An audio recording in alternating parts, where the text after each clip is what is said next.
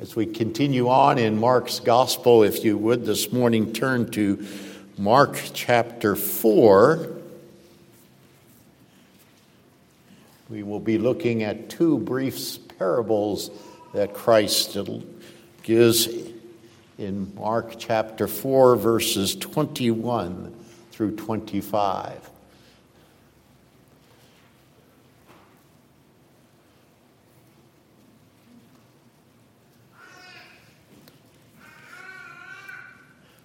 Listen carefully to the holy, infallible word of God. And he said to them, Is a lamp brought into be put under a basket or under a bed and not on a stand? For nothing is hidden except to be made manifest nor is anything secret except to come to light. If anyone has ears to hear, let him hear. And he said to them, Pay attention to what you hear. With the measure you use, it will be measured to you, and still more will be added to you. For to the one who has, more will be given, and from the one who has not, even what he has will be taken away. Let's pray.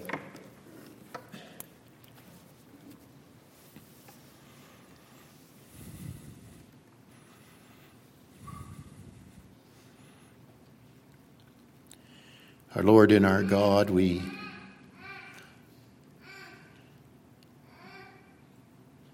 can't help but think of our Savior as the light of the world. What a gospel it is. And we ask, O oh God, that our hearts would be overcome with the light this day, casting out the darkness of our sin. We ask, O Lord, that we would see Jesus. In Christ's name, amen. Perhaps as we come to these next parables, you recall, like I have in my childhood, a favorite song that we sung in Sunday school and or in vacation Bible school. At times, even I can remember holding candles. This little light of mine, I'm going to let it shine. Oh, hide it under a bush. And as the children shout, No! I'm going to let it shine. Of course, the idea for us as children is that the light represents Jesus and the good news of the gospel in which we wish to shine before the world. This view of the light is truly present in this particular parable. But we must also understand that Jesus is addressing the coming of the gospel of light in his own person in the history of redemption and revelation. I hope that we will come to grips with this truth as we move forward this morning.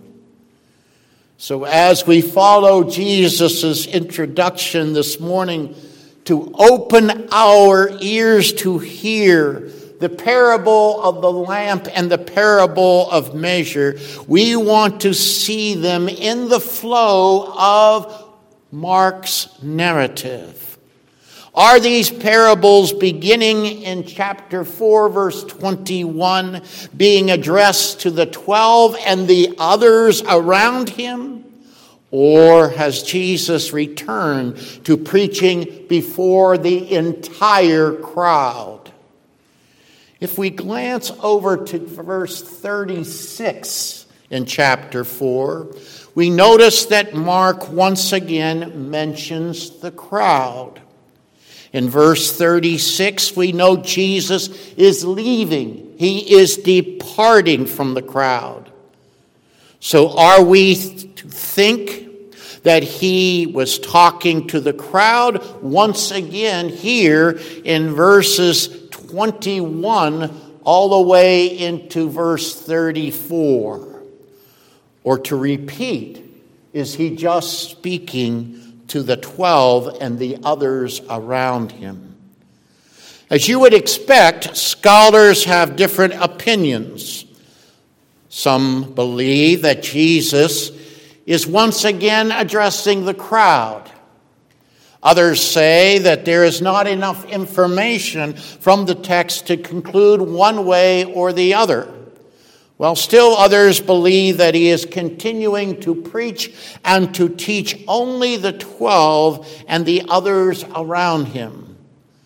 Although I do not want to be dogmatic on this point, I lean towards the viewpoint that he is addressing the crowd as well as the twelve and the others. I suggest this because I suggest this directive because there seems to be a continuity between verses 33 and 34 and verses 35 and 36. If you look at verses 33 and 34, Mark makes a distinction between Jesus speaking in parables to them, key phrase, here in the crowd, and how Jesus privately, key word, explained the parables to his disciples. In fact, since these parables are the largest amount of content with respect to Jesus' preaching and teaching in this first section in Mark's gospel, it seems fitting to conclude that Jesus spoke his evangelistic gospel of good news to the whole crowd leaving them perplexed as to what the secret of the kingdom of God is all about and what it means. At the same time, only his disciples were informed eventually of the correct interpretation of the secret of the kingdom found in these additional parables. Since the parables presented from verses 21 through 32 are provided without Jesus' interpretation, I think it is safe to assume that Mark is presenting these parables as the gospel of good news being proclaimed to the crowd, to the world, to the visible church, so that others, like those who came around Jesus, recorded there in chapter 4, verse 10, will also hear the word repent, and believe. So they receive Jesus' infallible interpretation of the parables. But in terms of Jesus' infallible interpretation of these parables, in verses 21 through 32, an issue arises. Mark does not record Jesus' infallible interpretation of any of these parables. We are told only that Jesus privately explained these parables to his disciples.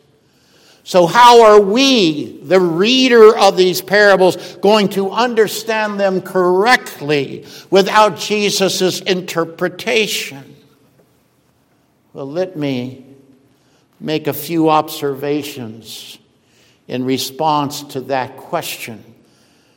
I would think that question would be a question that you yourself would be asking here as you look at the text.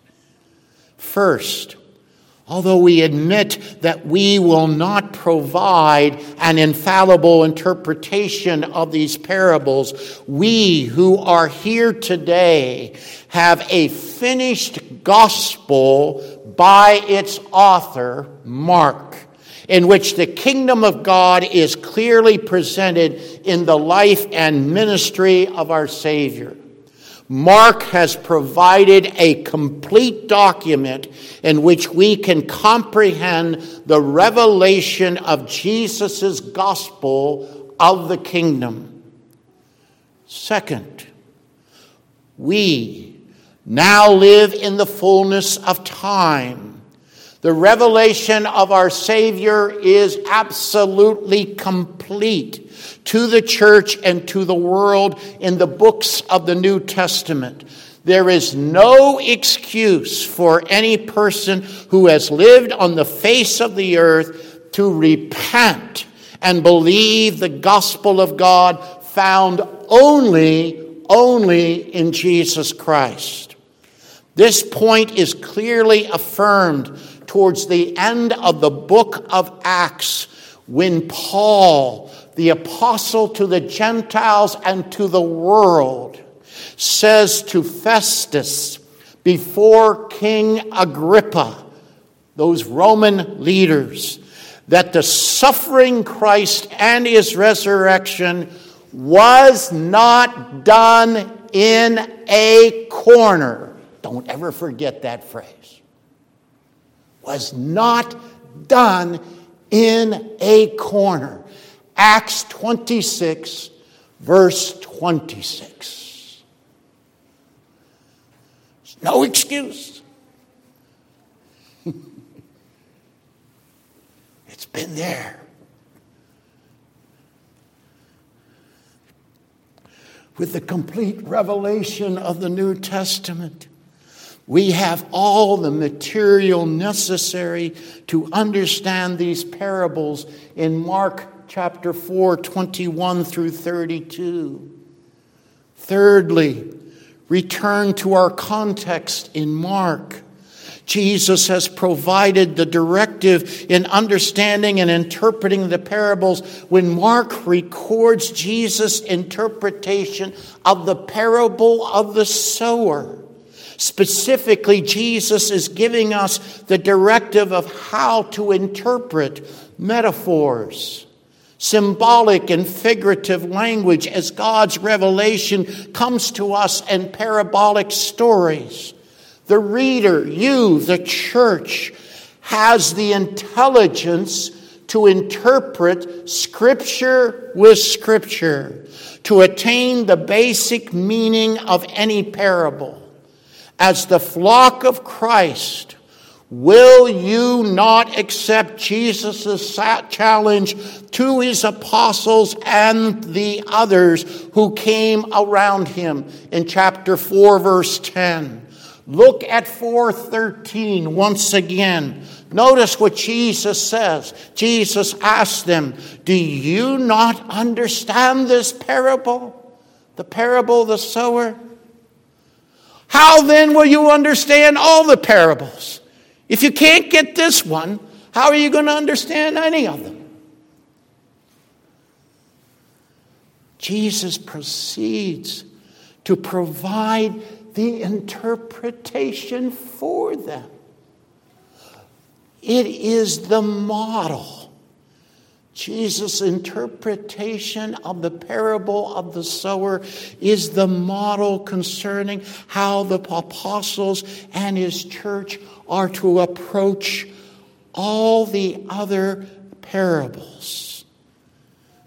Since Mark does not give us Jesus' interpretation of the other parables, we, Christ's people, are to get in there. You're to get in there and wrestle with their meaning for the sake of enjoying the benefits of the secret of the kingdom.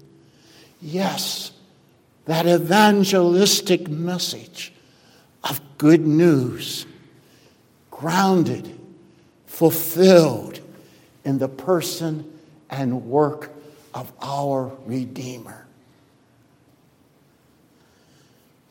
So here we are. Here we are.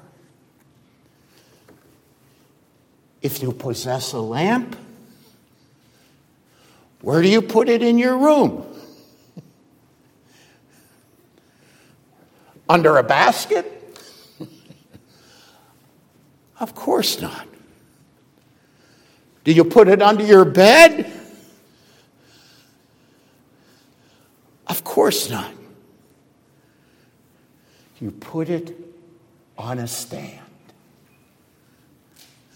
where the lamp is visible and its light gives radiance throughout the whole room. The intention of the light is so its light will shine. Specifically, it is the intention of God to have the hidden, the secret of the kingdom of God to be seen, to be revealed. If Mark is placing us before the crowd once again, it is not surprising that this is the lead parable, is the lead parable in his continuing narrative. The parable states clearly that the secret of the kingdom is right in front of you. Right in front of you. The hidden the secret of the kingdom is Jesus. It's Jesus. The secret revelation that has been hidden throughout the Old Testament. History is now revealed. The revelation of God hidden throughout the ages is no longer hidden. It is not under a basket. Is not under a bed. The light is fully visible, and his words of eternal life are within the domain of your ears to hear. Jesus, the Messiah, the Christ, the Son of God, the Son of Man. Mark has already identified him in the previous three chapters into this fourth chapter. This person is no longer a secret because he and his word, as the light of the world, has come. The history of God's revelation has reached its peak in the coming of Jesus upon the landscape of history. The temporal realm of the natural world has reached its peak. It does not get any better than this. Nothing, once again, nothing is the same since Jesus came.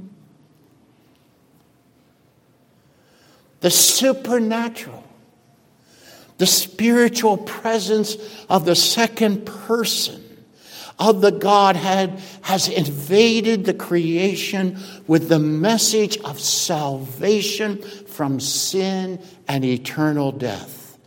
Jesus' invasion of Jesus in, into the creation is underlined by the verb that comes that, that Jesus uses there in verse 21.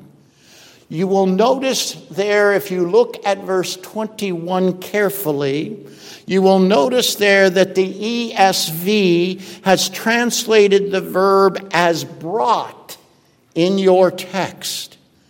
The ESV's translation conveys a common understanding upon the verb. That is, that a person brings, brought the lamp into a room. Note the ESV is a lamp brought in to be put under a basket. However, the Greek word literally means arrive, come. But for some translations, this literal view of the verb does not make sense. A lamp does not come into a room. Does a lamp have legs? What's the last time you saw a lamp have legs? It just comes in, walks into the room. Lamps don't walk into the room. So that what happens here is that they decide to put this type of more common understanding into this translation. You bring a lamp into the room. Congregation, to grasp the full impact of this parable, we need to stay with the more literal translation. Come, arrive. Jesus is preaching in parabolic form that he, as the lamp and the light of the supernatural presence of God, has come. He has arrived, has invaded the creation, the room, so to speak as the personal revelation of the kingdom of God. Verses 22 and 23. The secret of the kingdom is now unveiled in the person and word of Jesus. Do those in the crowd have ears to hear? Do they have ears that will allow themselves to actually hear with hearts, with hearts of repentance and faith, so that in Jesus their sins are forgiven? Today, today is the day of salvation. The crowd cannot delay. No one today can delay. The phrase, let him hear, is an imperative from Jesus, an imperative that commands repentance and faith right now. Don't delay. Now, this imperative has eternal significance the gospel has more importance than anything you hear. It has more importance than anything you hear. Your favorite music, the news, a political speech, the roar of the crowd when the Mariners win the World Series. Maybe we better skip that one.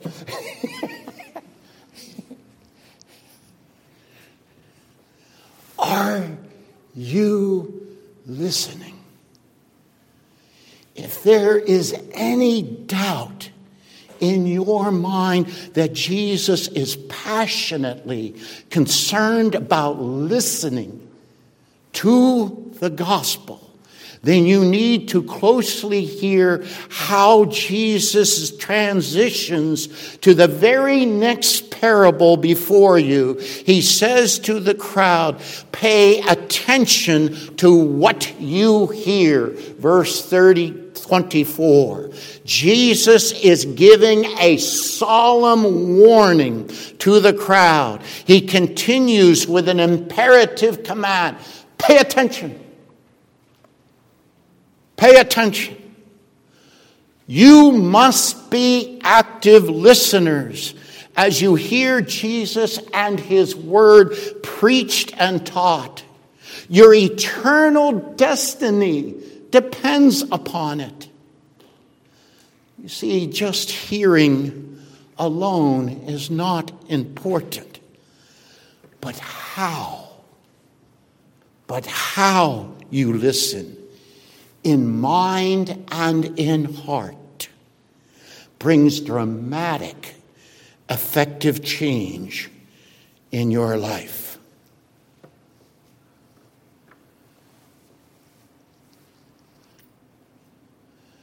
I was asked numerous times by people outside the teaching profession, especially over the last 10 to 15 years of being a professor at college. What is the attention span of your students? How engaged are they in the classroom? Are they listening?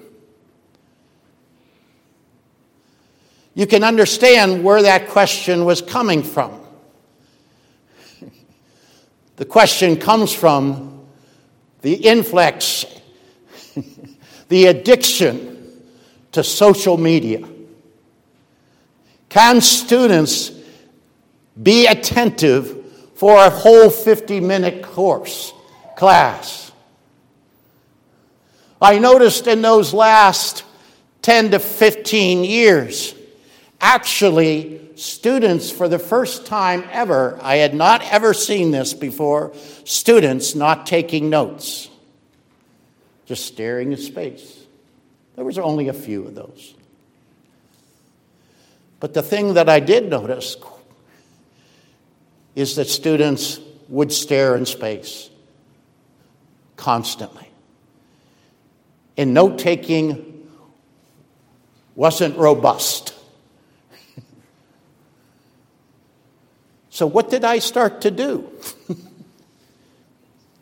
it was interesting how you start to capitulate to that which is around you. So, what I started to do, because I would see students sort of staring in space, is I started to use this line. I would come to a point in my lecture and I would say something like this you may want to get this down because you might see it again. meaning, meaning that's going to be on the test. Then all of a sudden, boom, the pencils come out. okay, and they start writing.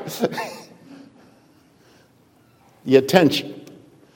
I had to start using that phrase all the time in my lectures.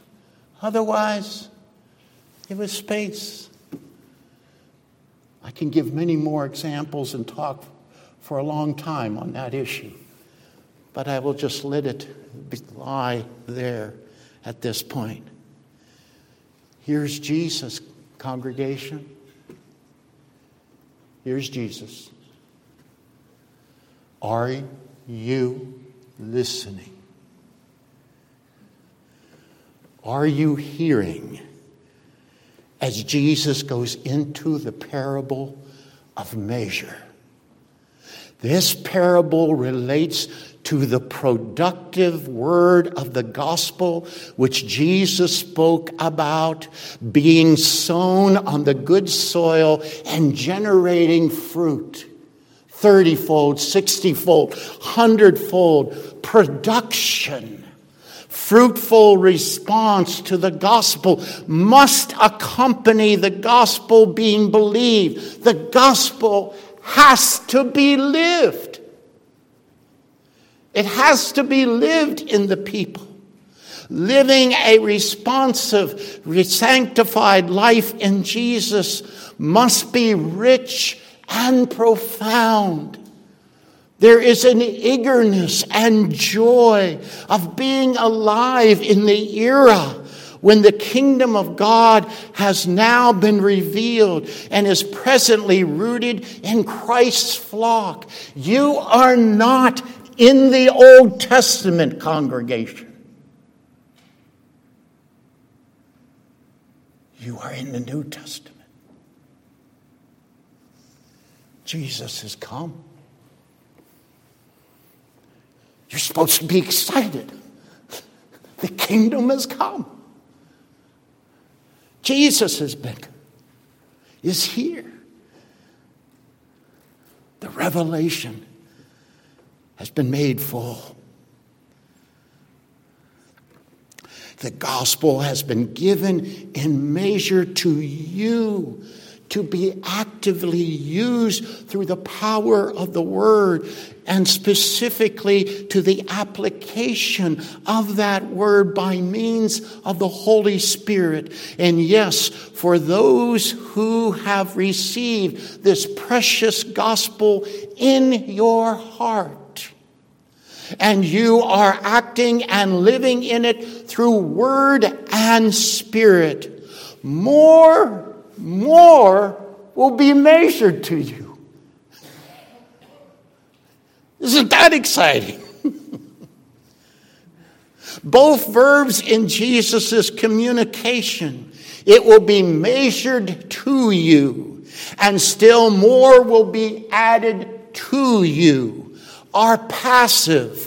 Jesus is clearly accenting that the fruit that will be blossom blossoming in your life, in your person, and flowing out of your heart is all the productive work of the word of the gospel in Christ through the Holy Spirit.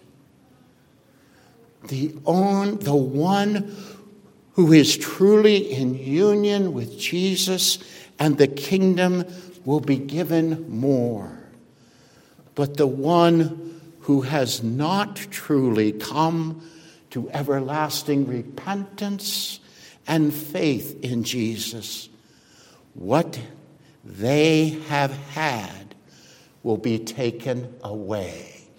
Verse 25. Herein, Jesus is further defining the lives of the first three illustrations of the parable of the sower. Those who fall away from the gospel of good news. So I ask you this morning how is the light of Jesus, his gospel, the secret of the kingdom? That is now revealed. How is that shining in your life? Is the measurement of the fruits of the Word and the Spirit abundantly increasing in your life? Are you truly hearing? Are you truly listening to Jesus? Or is your spiritual involvement with Jesus what we call selective hearing? Like a classroom. Just tell me what is on the test. Meanwhile, my heart is somewhere else, everywhere else in the natural world around me. Hopefully, hopefully, in faith, your life, our life are fastened to Jesus. Let's pray.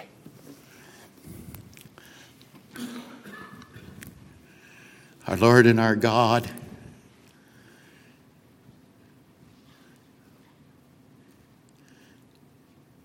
it seems that Christ is very repetitive in the parables. He has to tell us again and again that He has come, that the secret of the kingdom has arrived. He has to ask us once again and again do we have ears that hear? Are our lives truly tuned into the gospel of the Lord Jesus Christ? And is our faith exuberant and the fruits of the Spirit abundantly exhibited in the way that we live? Oh, by the Spirit of God, put that upon our hearts and in our lives. In Christ's name, amen.